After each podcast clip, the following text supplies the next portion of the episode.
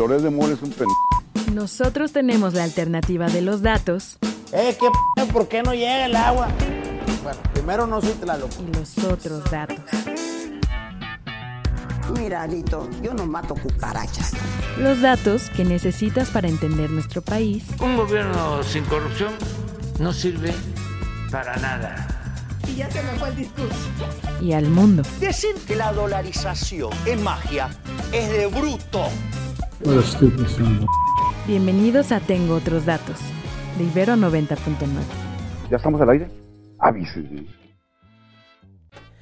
Muy muy buenas tardes, bienvenidas y bienvenidos todos a Tengo otros datos. Hoy tengo otros datos del jueves 22 de febrero, cuando ya es la una de la tarde con dos minutos, aquí en la cabina A de Ibero 90.9. Yo soy Sebastián Ermenger y te voy a estar acompañando la próxima hora para platicar y hacer un repaso de lo que está pasando en México y en el mundo. Ya sabes que los jueves el Tengo otros datos tiene un acento internacional, hoy más que nunca porque vamos a hacer contacto hasta la Embajada de India. Platicamos hace un ratito con el embajador indio aquí en México, que estuvo de visita por la Universidad Iberoamericana. Esa entrevista un poco más adelante.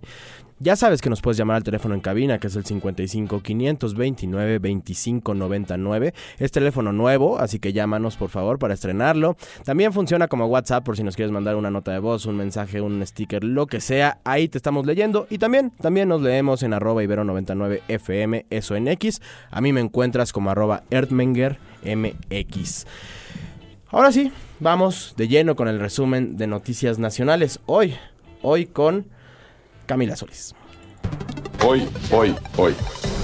Dani Alves ha sido condenado a cuatro años y medio de prisión por la audiencia de Barcelona por agredir sexualmente a una joven de 23 años en los lavabos de Sutton, una discoteca en Barcelona. La condena fue la mínima tras un año de prisión preventiva para Alves. En una entrevista con Ciro Gómez Leiva, el exministro en retiro Arturo Saldívar aclaró las declaraciones del presidente sobre su influencia en la toma de decisiones en la Suprema Corte de Justicia, declarando que nunca habló con los jueces o magistrados. Lo que sí hizo fue procesar las quejas del gobierno, pero asegura manteniendo una política de cero tolerancia ante la corrupción.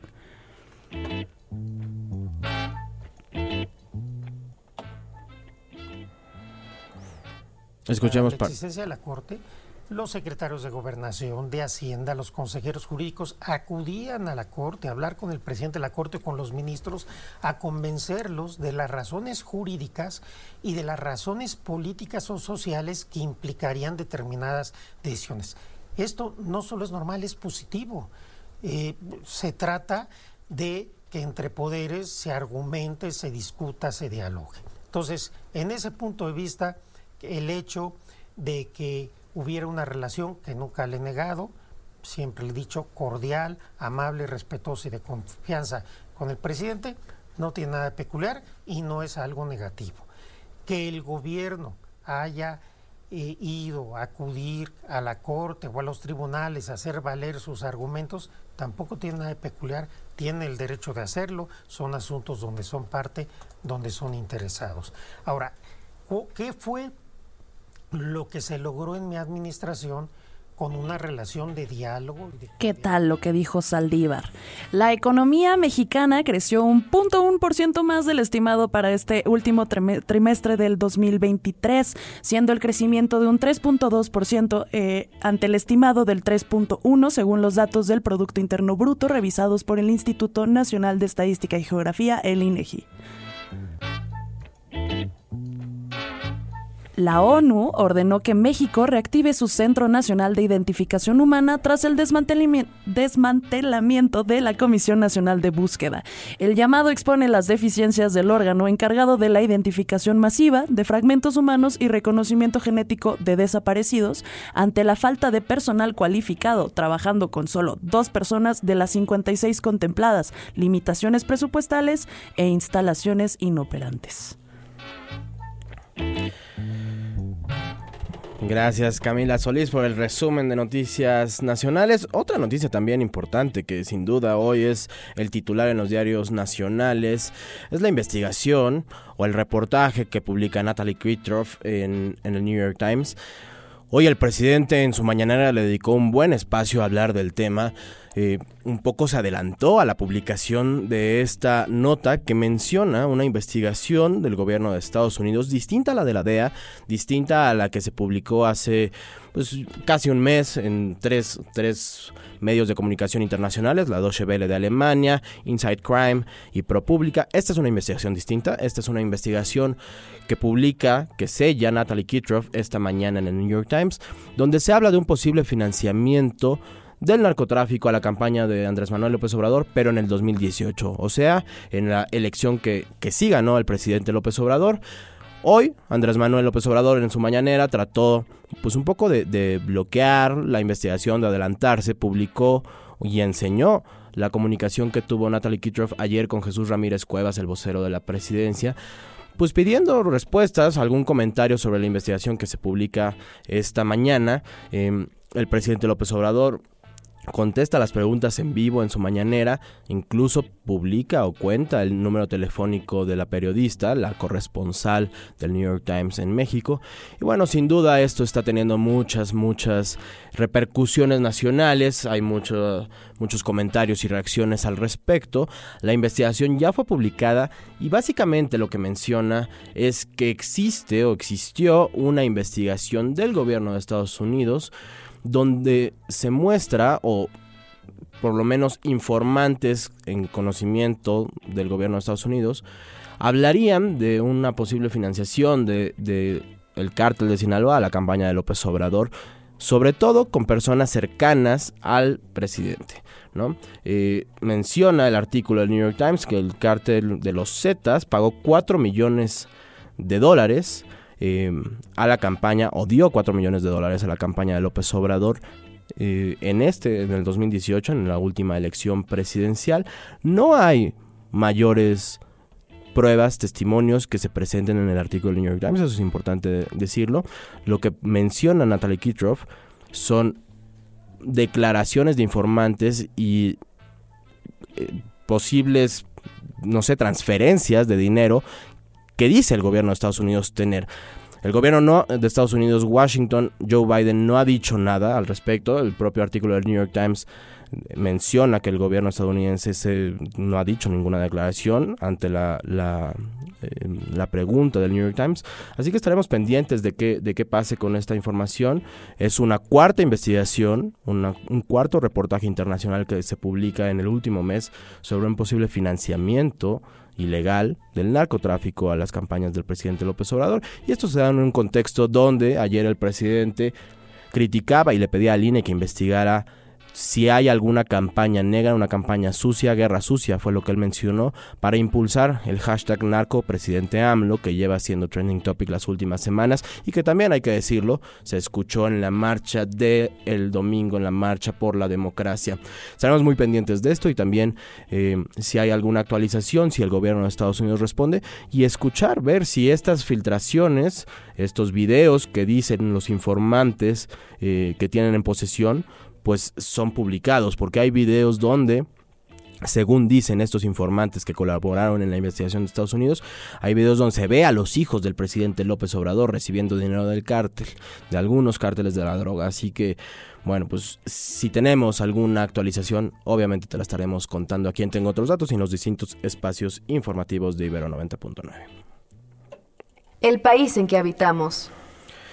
Y bueno, el día de hoy, el día de hoy es el India Day eh, aquí en la Universidad Iberoamericana. Hay una serie de actividades eh, culturales, académicas, artísticas para conmemorar a, India.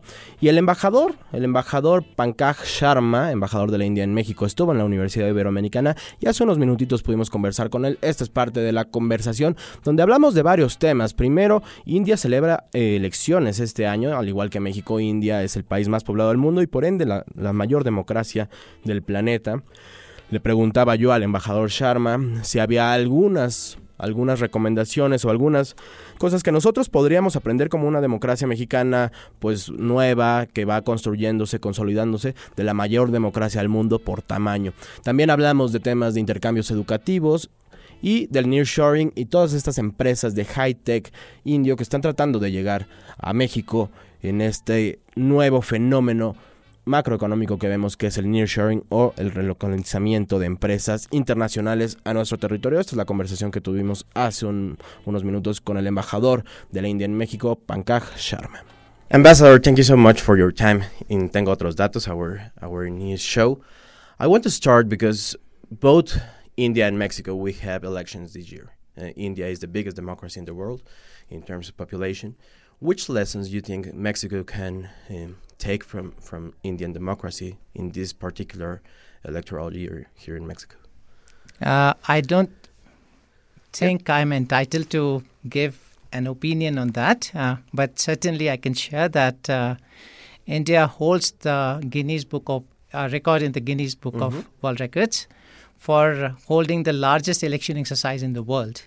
So, uh, but Mexico also has been a great democracy, and uh, both countries uh, have uh, promoted the values of openness, democracy, freedom of expression, uh, free press.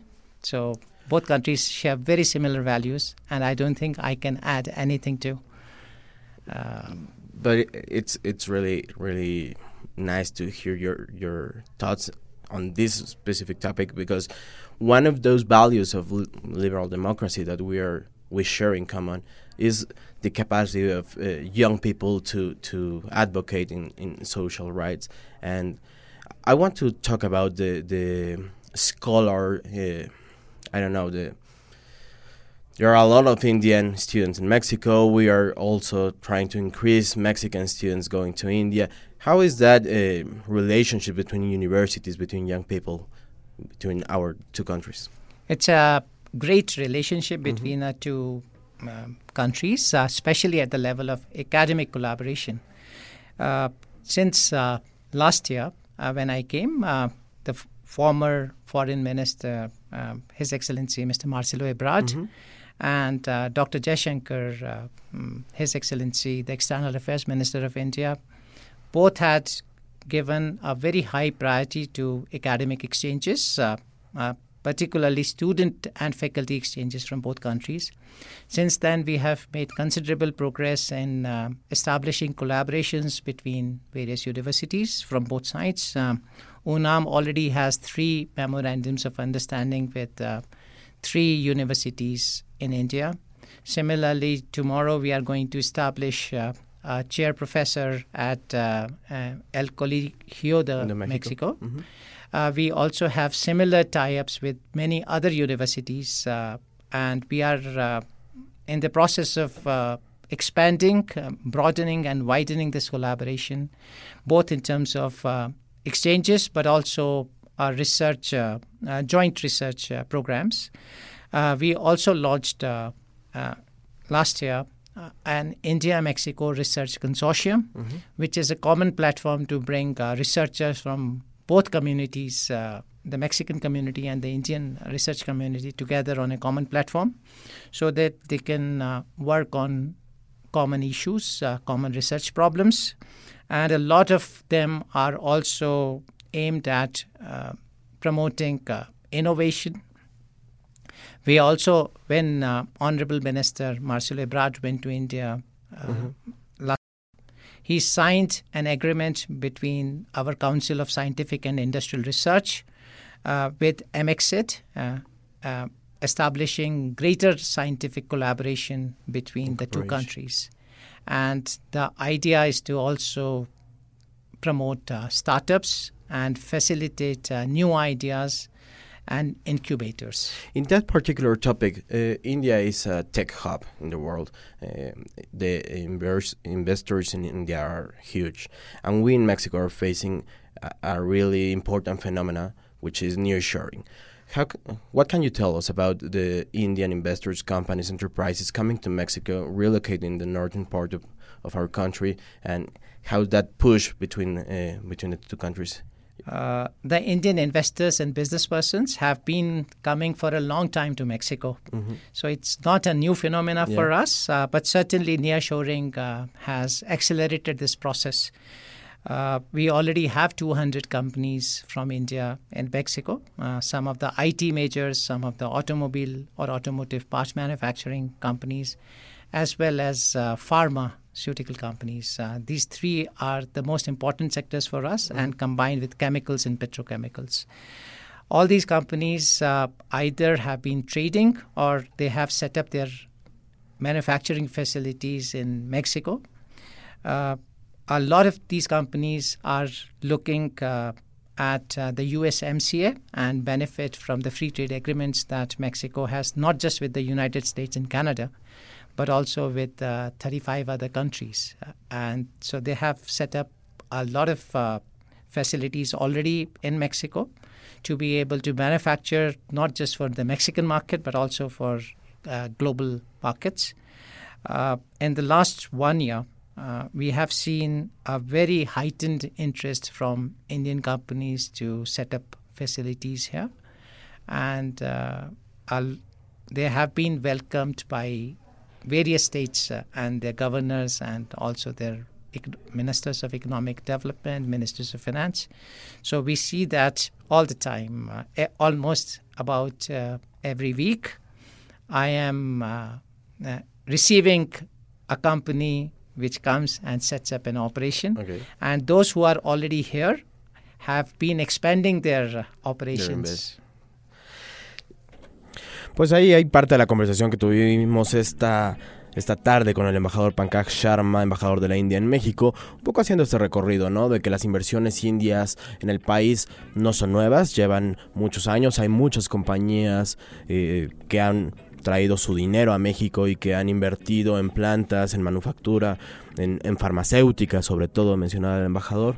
Así que pues estaremos muy pendientes. La verdad es que India es un país lejano. Si uno clava o empieza a perforar aquí en México un hoyo y pudiera llegar al otro, a la otra parte del planeta, llegaríamos a India. Estamos justamente del otro lado del planeta. Pero como mencionaba el embajador, pues somos pueblos cercanos en muchos sentidos, con una cultura similar, con una historia cultural muy importante que vale la pena, vale la pena voltear a ver desde la diplomacia, sí, desde la Cancillería, pero también desde culturalmente y nuestras sociedades voltearnos a ver unos a los otros. Y bueno, ya nos mencionaba Camila la respuesta que dio hoy el ministro en retiro y hoy abiertamente em, pues compañero de campaña de Claudia Sheinbaum, Arturo Saldívar, sobre lo que dijo ayer el presidente López Obrador, que él le llamaba al ministro Saldívar cuando era presidente de la Corte, pues un poco para presionar sin querer queriendo al Poder Judicial en ciertos casos polémicos, en ciertos casos visibles, para tratar de tener una decisión judicial pues favorable o por lo menos que hiciera sentido con la postura del gobierno. Para platicar de esto, de lo que implica esa declaración, está en la línea de Tengo otros datos Tito Garza Onofre, él es investigador del Instituto de Investigaciones Jurídicas de la UNAM. Tito, qué gusto saludarte. Estimado, ¿qué tal? Buenas tardes. Saludos a y todo el auditorio. Gracias por la invitación. No, hombre, gracias a ti por tomarnos esta llamada, pues de una confesión eh, pues se le chispoteó al presidente, pero refleja mucho, ¿no? Sí, eh, yo creo que, que habla de, esa necesidad de, querer controlar aspectos que van más allá de las facultades que le eh, otorga la propia Constitución, ¿no? Cuando el presidente evidenció eh, ordenando cosas a Arturo Saldívar, pues claramente que no se respeta ya no solo la división de poderes, sino los principios más básicos de autonomía y profesionalismo de cada persona juzgadora. Queda claro que lo que vimos ayer marca un antes y un después en la manera en cómo Arturo Saldívar intentó llamar la atención sobre las buenas relaciones que tenía con el Ejecutivo.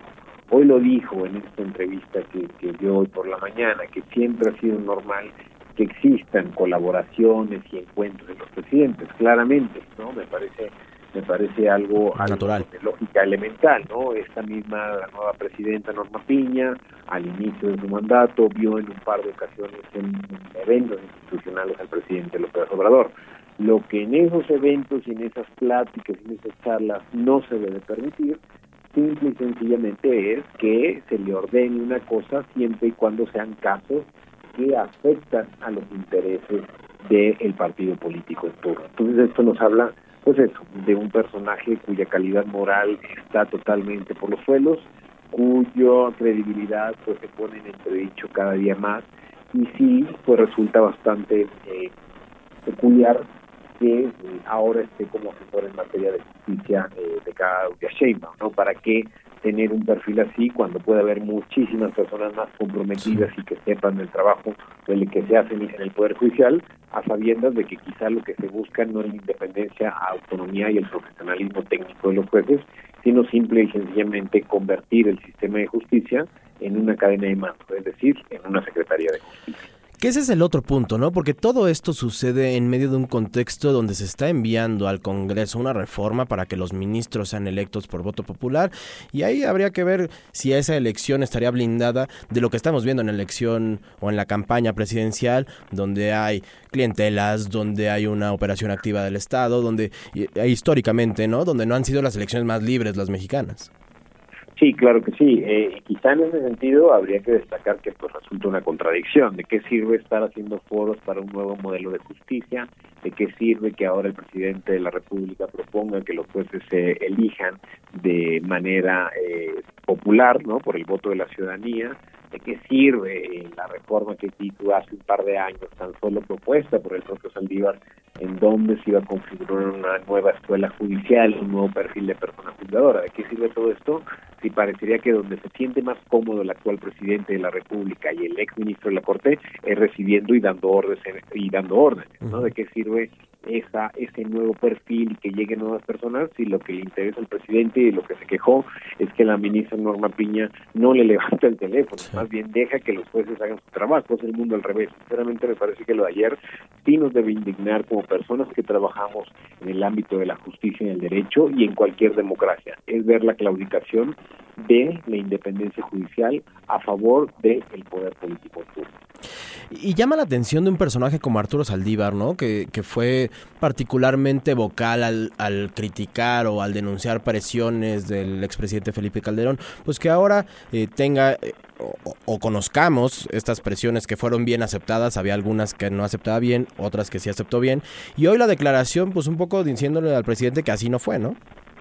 Sí, claro, o sea, intentando corregirle la plana eh, cuando sabemos sí. pues, sí, sí, eh, que, que, alguien está mintiendo, ¿no? Y me parece que, que estamos acostumbrados a cómo cómo operan estos personajes, pero en esta en esta no le salió este esta esta declaración, ¿no?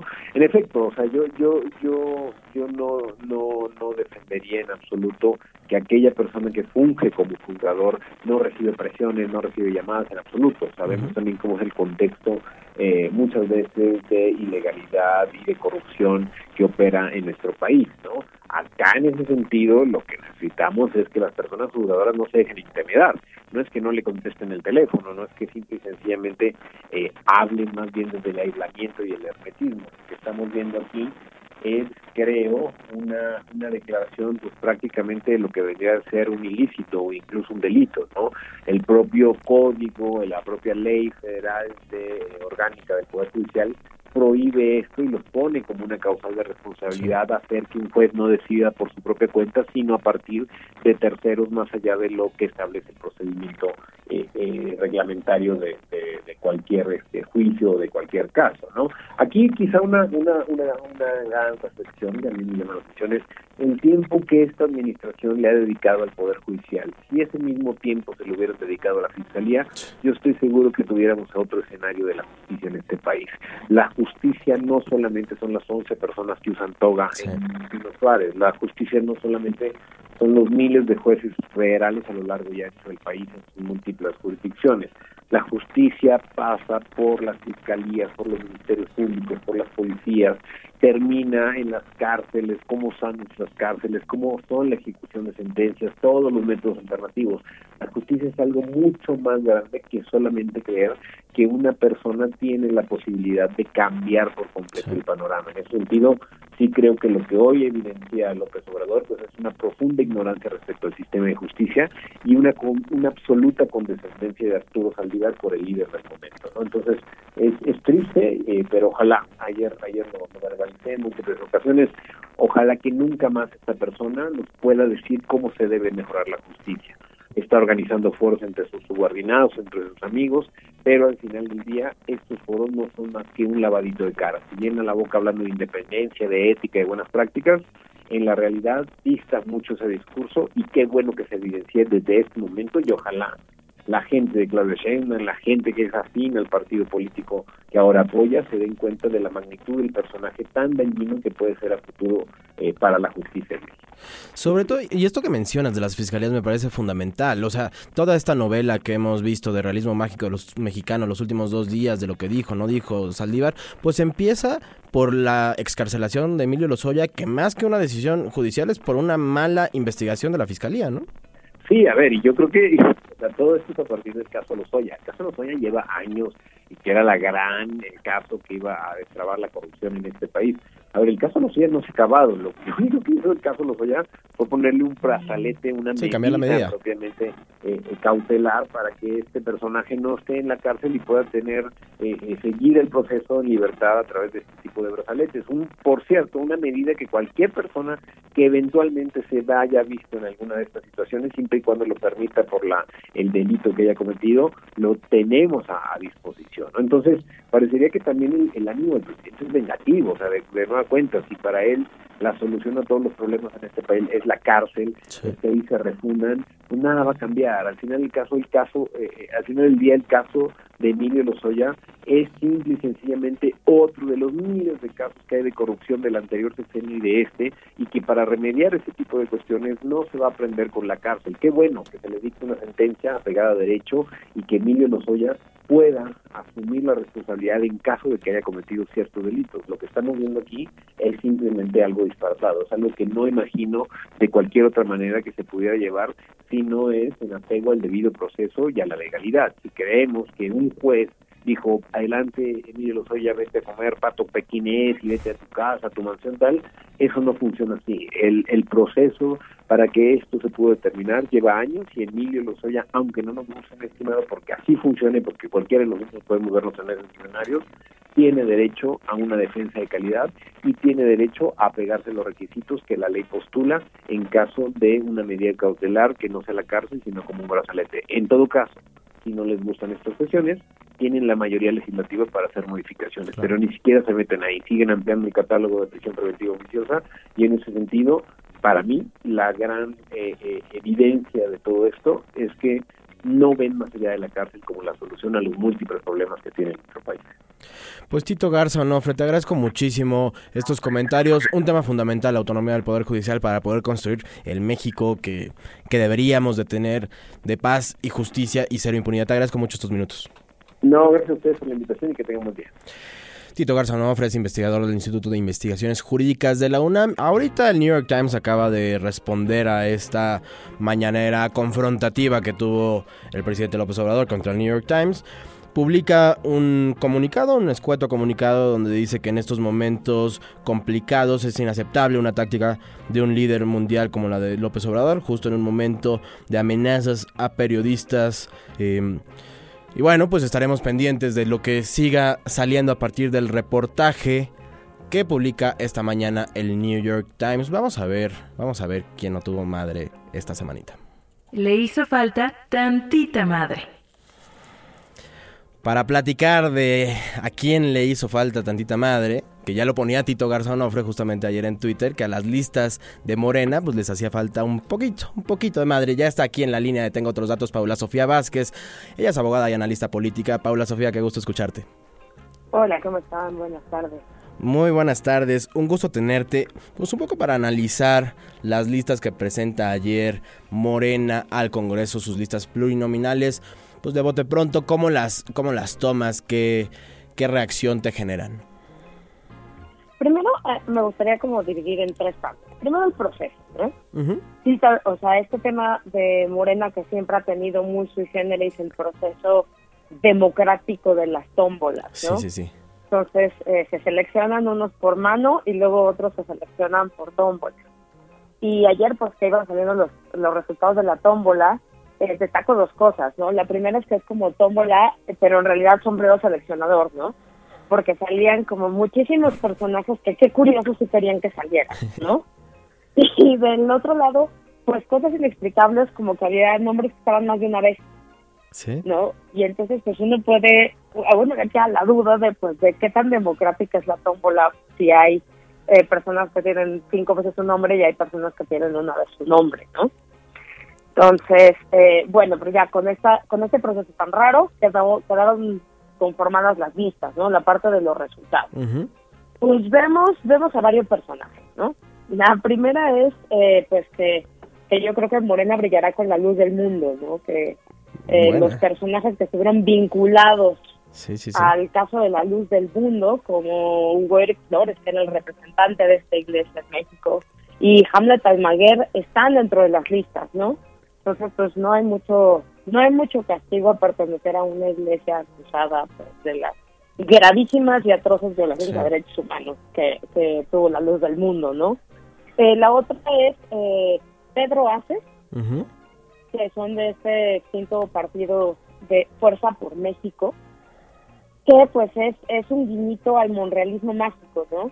Que ahí está, está muy interesante ver cómo Monreal colocó candidatos en Movimiento Ciudadano y colocó candidatos en Moreno. ¿Y, y ves, Entonces, ves todavía un capital político eh, de, de Ricardo Monreal capaz de seguir operando como operó tal vez en el 18 en el 21? Pues por lo menos ahorita te puedo decir que tiene candidatos en dos partidos políticos y candidatos que parecen medianamente competitivos. Entonces, pues hay que, hay que, a, a Ricardo Monreal, aunque él diga que es nada, nunca hay que darlo por, por descontado, Ya. ¿no? Y luego, pues por el otro lado, eh, los Nepo Babies, ¿no? Tenemos una lista de, como siempre, hijos, sobrinos, primos, este, que a los que les podemos decir como ventaja que son un relevo generacional, pero como desventaja que no están llegando ahí por sus méritos, ¿no? Claro. Hijo de Américo Villarreal, eh, la hija de, de precisamente de, de Nico Mollinedo, que ahora está involucrado en escándalos. topic, sí, sí, sí. Ajá, entonces estamos viendo como esta parte. Y por el otro lado, pues mucho premio a, a personajes fieles independientemente de sus resultados, ¿no? Yo creo que hay un consenso generalizado incluso dentro de Morena que el resultado de, de la gestión de Cuauhtémoc Blanco es de atroz a muy Sí, atroz. sí. Y aún así lo estamos viendo en las listas, ¿no? Entonces, eh, y, y digo, tampoco me parece me parece extraño, ¿no? Marina Vitela, que no ganó, este, pues toda esta gente a la que le encontraron acomodo, ¿no? Incluso eh, me llamó la atención que estuvieran ahí, no sé si te- se, se acuerdan que el presidente cuando hace su tema de las corcholatas, eh, dice que una se va para el Senado, otra se va para diputados y otra se va a ir a gobernación, ¿no? A coordinar Y las no. bancadas, dijo, ¿no? Y, y que eso, eso es lo interesante porque hay premios, pero también, creo yo, hay castigos. Marcelo Ebrard aparece en el número 7 de la lista. Marcelo Ebrard en el número 7 de la lista y Adán Augusto en el primero. Sí. Y, y además, uno, se suponía que iban a estar todos en el mismo lugar. Y dos, como tú dices, pues el 7 es, este, vamos, alguien con un gran mito de dignidad, no decimos que él. Eh, diría, no, muchas gracias, por estar en el 7 mejor no. Claro. Entonces, este, bueno. Porque fue el segundo finalmente- lugar de la encuesta. Tendría que ir para, ¿no? Según lo que dijo el presidente en ese momento, pues tendría que ir o a gobernación o a, o a presidente o coordinador de la bancada, ¿no? Exactamente, o, por lo menos primer lugar de la fórmula para estar Sí. ultra seguro de que Sí, y, y no, bueno, vemos aquí este castigo. Y nada más ahí finalmente como colofón, hay personas que llevan días manifestándose afuera de Morena diciendo que este proceso es el menos democrático, que ellos llevan años participando en la escuela de formación de cuadros, que por cierto este, dirige el Fisgón, que ayer salió pero después lo quitaron. Este, entonces, eh, y que, que para qué, ¿no? Y todo para qué, porque están fuera de las listas después de haberse estado preparando políticamente para esto todos estos años. Sí, sin duda. O- otro punto que me parece interesante es, pues, que están entrando militares a las listas. Ese es otro de los temas en los que sabemos que es el, sim- el símbolo del sexenio, sabemos que es de las cosas que, que hemos estado alertando, esta normalización de, las, de, del- de la existencia y de la presencia del ejército en los ámbitos civiles. Yo no sé si estas este, van a ser sujetas a algún tipo de impugnación ante el Tribunal Electoral, porque pues tanto el clero como los militares tienen muy restringidos sus derechos de participación política. ¿Pueden, Paula, Sofía? ¿Un militar puede acceder a un cargo en el Si Congreso? están en activo no. Ok. Entonces, justo ahí vamos a ver si o los, o los dan de baja o hacen algún tipo de cotupo, etcétera, para que queden. Tampoco sería una rareza en este país. O si pues, efectivamente les terminan diciendo, bueno, pues se intentó y ya los bajan de la lista. este, es, este es otro, un tema que ya sucederá pues más adelante, que se presenten las eventuales impugnaciones ante el Tribunal Electoral, que nada más como, como paréntesis, esto es de la época de más trabajo del Tribunal Electoral, porque a cada una de estas listas le llegan miles de impugnaciones de personas sin control. Entonces, esta, esto no es la última palabra. O sea, se hacen un montón de acomodos, se meten temas, se revisan cosas como las acciones afirmativas, eh, género, todo ese tipo de cosas terminan, terminan revisando. Esta parte que mencionabas de las críticas internas que hay, sobre todo a Mario Delgado, pues por recibir un montón de cascajo del PRI, del PAN, ya lo habían hecho en el pasado Morena, pero, pero ¿cómo lo ves? ¿Cómo, cómo lo analizas? Yo la verdad es que eh, no creo que creo que es un poco tramposo de Mario Delgado comparar el proceso de 2018, de 2021 y el de 2024 por dos razones. La primera es, en 2018 podríamos decir que efectivamente Morena no tenía todavía el capital político, la identificación de liderazgos, etcétera, que tenía y entonces tenía y además tenía una una vamos, era, era un partido de oposición y se podía entender que necesitaba la construcción de bases, etcétera. No es lo mismo ahorita que va como el ganador no solo, o sea, no solo es el que defiende su presidencia, hablando así como en temas de Copa del Mundo, sino además trae todas las gubernaturas, además ha hecho una campaña muy inequitativa, además, y entonces ya no es un tema en el que él pueda decir, estamos, estamos tratando de ganar, ¿no? O sea, creo que ahí sí lo que se evidencia es una deficiencia en formar liderazgos eh, políticos que sean competitivos y que sean propios de Moreno. Y la otra, pues es este cinismo descarnado en el que se han instalado, en el que el otro día me llamó muchísimo la atención este, que me dijeran, bueno, por lo menos Claudia se siente orgullosa de ser abanderada del verde y no lo escondan, ¿no? Y dices, hijos, malos, o sea, ya de verdad estamos llegando a esos niveles donde lo padre es decir que te, que te gusta el Partido Verde, ¿no? Sí, sí, sí. Y lo estamos viendo como una virtud política ser cínico. Y yo creo que ahí sí Mario Delgado, en este mismo cinismo en el que están instalados todos ahorita en Morena, dice, pues es que lo que nosotros queremos es ganar. Y entonces, pues, pues, ahí uno se pregunta dónde están los derechos de los militantes, ¿no? El partido político a quien le pertenece, a los militantes o a sus cúpulas. Claro, claro, claro. Tenemos ya las, las listas de los tres bloques, ¿no? De Movimiento Ciudadano, de, de la Alianza Opositora y de Morena. Pues mamita querida, la siguiente legislatura, ¿no?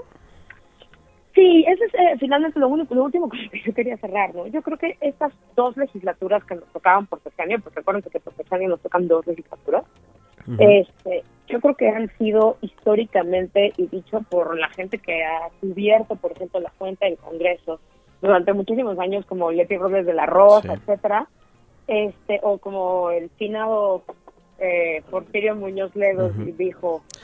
qué manera de legislar. Qué manera de legislar. Este, creo que hemos padecido, incluso ellos mismos, el tener un Congreso de amateurs. Sí hemos padecido muchísimo con la falta de, habilidad política, con la incapacidad para llegar a consensos, con el desconocimiento absoluto que, tienen de los sistemas jurídicos, del propio sistema parlamentario. Eh, y creo que pues nos espera una legislatura parecida, viendo, o sea, viendo las listas en conjunto, ¿no? Yo lo pensaba y decía, híjole, no, una, imagínense un senado con este, Sandra Cuevas y todavía no lo bajaban de la lista, ¿no? Y el Fisgón. El Fisgón. O sea, ¿qué nos espera? Gómez Naredo. Ajá, exacto, con ese nivel, ¿no? Y, y, creo que pues lo vimos este sexenio, lo parece que lo vamos a volver a, a padecer. Y es una mala cosa, porque hay un montón de temas que necesitan procesarse, hay un montón de temas que se necesitan poner sobre la mesa, ya con mucha seriedad en términos legislativos, y pues ahí sí hacen falta como, vamos, como buenos parlamentarios que sepan conducir las discusiones, que sepan arreglar las mesas, que se sepan el procedimiento legislativo para que no lo termine tirando la corte. o sea, incluso hasta para esas cosas necesitan, se necesitan buenos, buenos tribunos. Y que tengan capacidad de dialogar, de negociar. Claro, de capacidad para, para llegar a consensos, capacidad para, para hacer reformas sólidas, para identificar reformas necesarias. Y también una cosa que se perdió mucho este sexenio, que es eh, la volverse a, volver a ser interlocutores de la ciudadanía. Creo que, o sea, que llevamos muchos años en el activismo, nos dimos cuenta que, que antes pues era relativamente fácil encontrar una vía para entrar al Congreso y ser escuchado. Y para meter una iniciativa, para meter una propuesta, para acompañarla. Este, nosotros lo, lo, hacíamos con las designaciones, por ejemplo, de magistrados, ministros, etcétera, con todos los temas políticos, con algunos temas ambientales. Y lo que vimos en este sexenio fue que esas puertas se nos cerraron muchísimo, muchísimo. Entonces también, pues, eh, es preocupante que no estamos viendo dentro de los perfiles a nadie que digamos, híjole, o sea, ¿dónde está alguien como el senador Caste, Castejón que nos abría la puerta siempre para hablar de los temas? ¿no? Y que, Marta que Tagle. mucho en la sociedad civil. Marta Tagle, la misma Patricia Mercado, o sea, ese tipo de perfiles también estamos viendo como un blindaje otra vez de las élites, de las cúpulas, muy sectario, que no creo que le haga muy bien ni a los parlamentos ni a la democracia. Pues qué panorama, Paula Sofía Vázquez, pero te agradecemos mucho este, este análisis. Muchísimas gracias a ustedes por el espacio. Que estés muy bien, Paula Sofía Vázquez es abogada y analista política, a quien tengo otros datos, platicando de este panorama pues bastante desolador, no solo por la lista de Morena, también por la lista del PAN, del PRI, del PRD, del Movimiento Ciudadano. Mamita querida, lo que nos toca la siguiente legislatura. El país en que habitamos.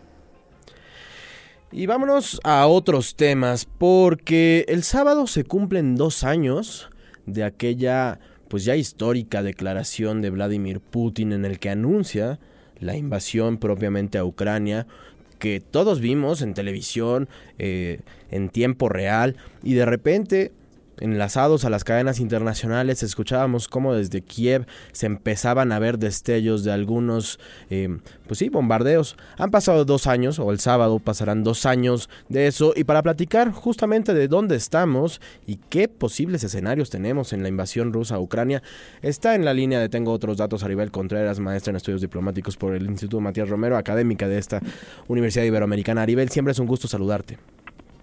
Al contrario, Sebastián, un placer y un privilegio poder estar aquí contigo y con todo tu auditorio en Ibero Radio y sin duda, como bien destaca, pues hoy hay que hablar de este gran simbolismo, de este terrible y lamentable aniversario.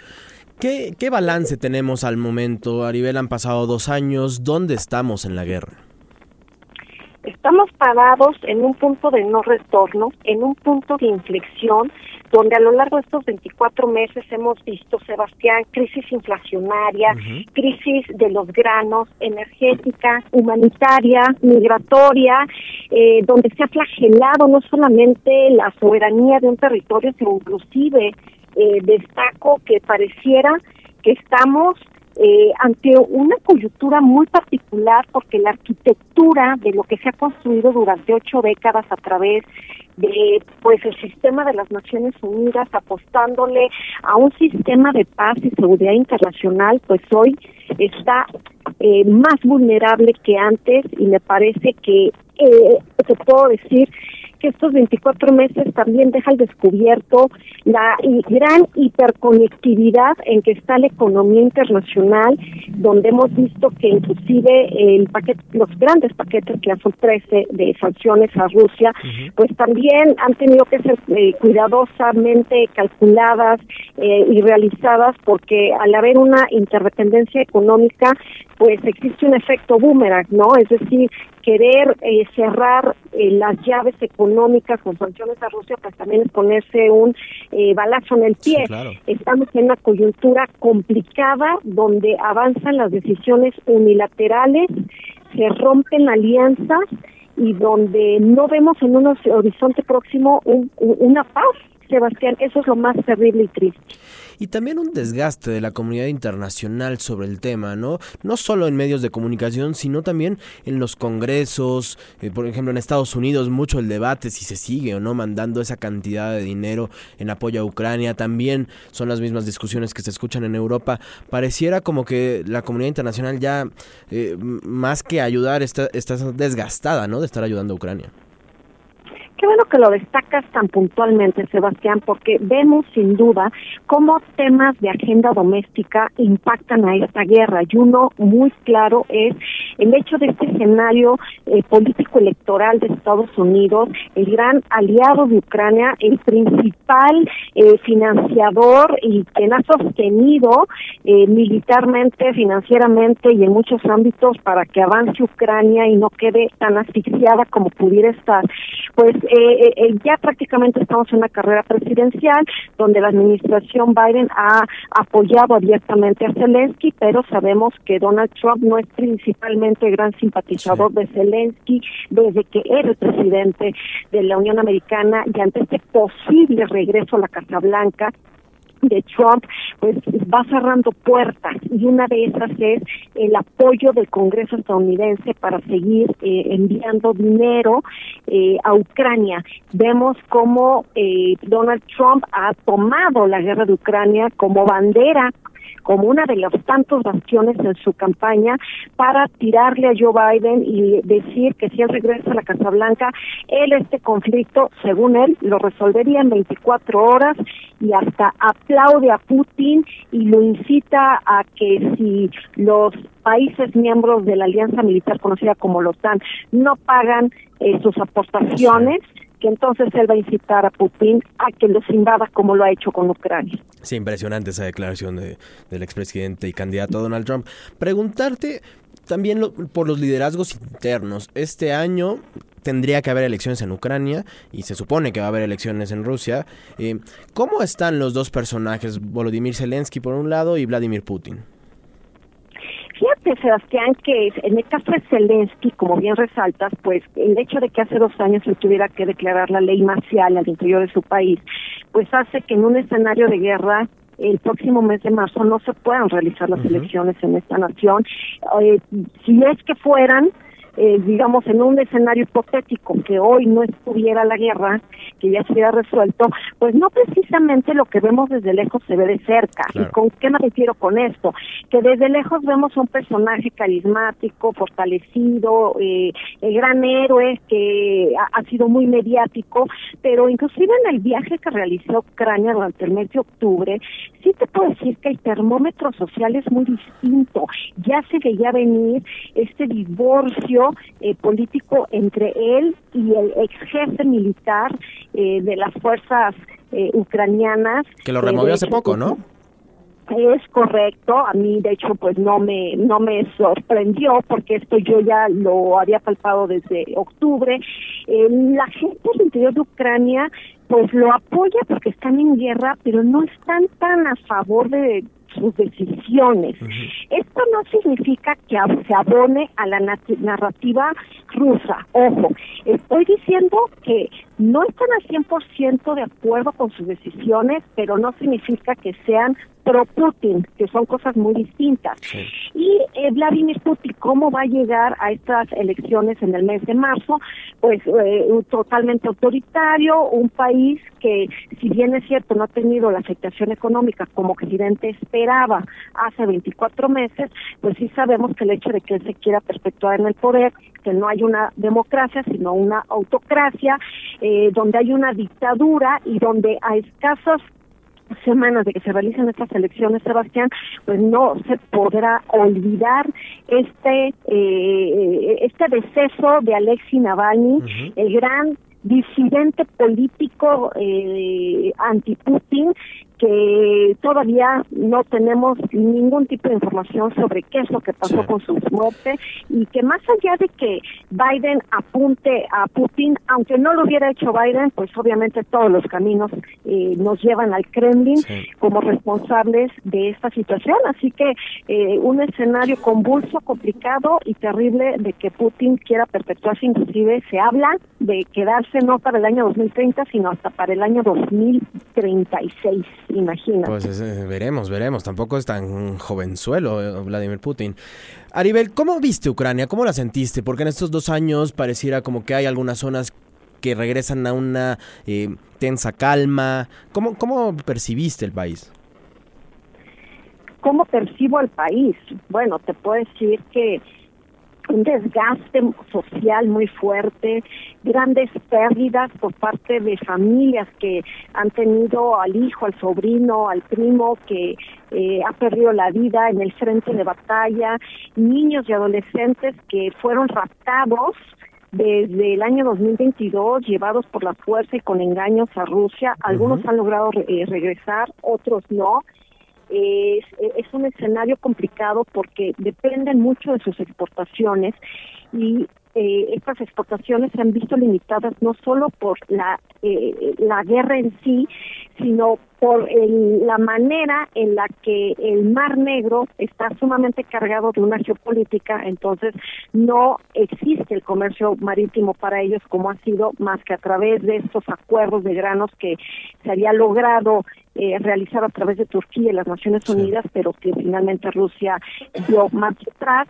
Y también se enfrenta a un proceso de que no todos los países de la OTAN eh, ven con buenos ojos de que Ucrania puede ingresar y lo mismo sucede en el interior de la Unión Europea, donde vemos cómo el presidente eh, de Hungría inclusive ha puesto vetos para el financiamiento de la Unión Europea a Ucrania. Entonces, tiene muchos frentes no nada más son los frentes del campo de batalla en sí en el campo, sino eh, refiero muchos frentes políticos con los que tiene que lidiar, además del que ya he descrito con respecto al Congreso de Estados Unidos por estos temas electorales. Nos queda un minuto, Aribel, pero sí quisiera preguntarte los posibles escenarios.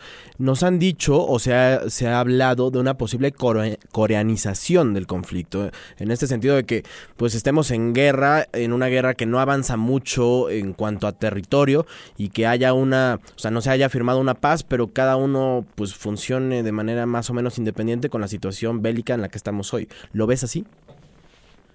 Bueno, yo lo que te puedo decir es que estamos en un rompecabezas donde no hay una claridad de hacia dónde apostarle a un verdadero diálogo de paz, porque la única perspectiva del Kremlin de paz es que Ucrania ceda territorio. Entonces, e, es muy complicado cuando no hay puntos medios, porque ni siquiera existen matices, o es blanco o es negro.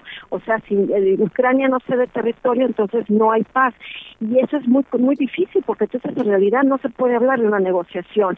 Eh, Zelensky ha puesto sobre la mesa todo un eh, pliego de peticiones para poder hablar de paz, que es de inmediato el cese al fuego, algo que el Kremlin no, tampoco está dispuesto a hacer. Entonces, eh, vemos también cómo el Kremlin cuestiona y pone el ojo, eh, el, dedo en la llaga cuando hablamos del, del, conflicto en Medio Oriente, pero es increíble cómo lo que dicen pues no lo aplican en esta situación con Ucrania. Así pues, que un escenario complejo, convulso e incierto para lo que sucederá este año eh, 2024, un tercer año de la guerra y que será peor aún para el año 2025 si es que Donald Trump regresa a la, a la presidencia. Pues te agradezco muchísimo, Aribel Contreras, eh, analista de asuntos globales, este gran repaso por la situación a dos años de la invasión rusa en Ucrania. Un fuerte abrazo, Sebastián. Que estés muy bien. Agradecida yo. Hasta pronto. Pues hasta aquí el programa del día de hoy. Esto fue Tengo otros datos. Yo soy Sebastián Ermenger y le agradezco a todo el equipo que hace posible este programa. Gabriel en los controles, Jaime Anchustegui, Camila Solís, Analu, Analau, Citalán. Gracias, gracias por estar aquí en cabina. Nosotros nos escuchamos el próximo jueves, mañana, aquí, Rox Aguilar. Flores de Mora es un pen... Nosotros tenemos la alternativa de los datos. Eh, ¿qué p ¿Por qué no llega el agua? Bueno, primero no soy Tlaloc. Y los otros datos. Mira, Alito, yo no mato cucarachas. Los datos que necesitas para entender nuestro país. Un gobierno sin corrupción no sirve para nada. Y ya se me fue el discurso. Y al mundo. Decir que la dolarización es magia es de bruto. Escuchaste Tengo otros datos. Libero 90.9. Está horrible.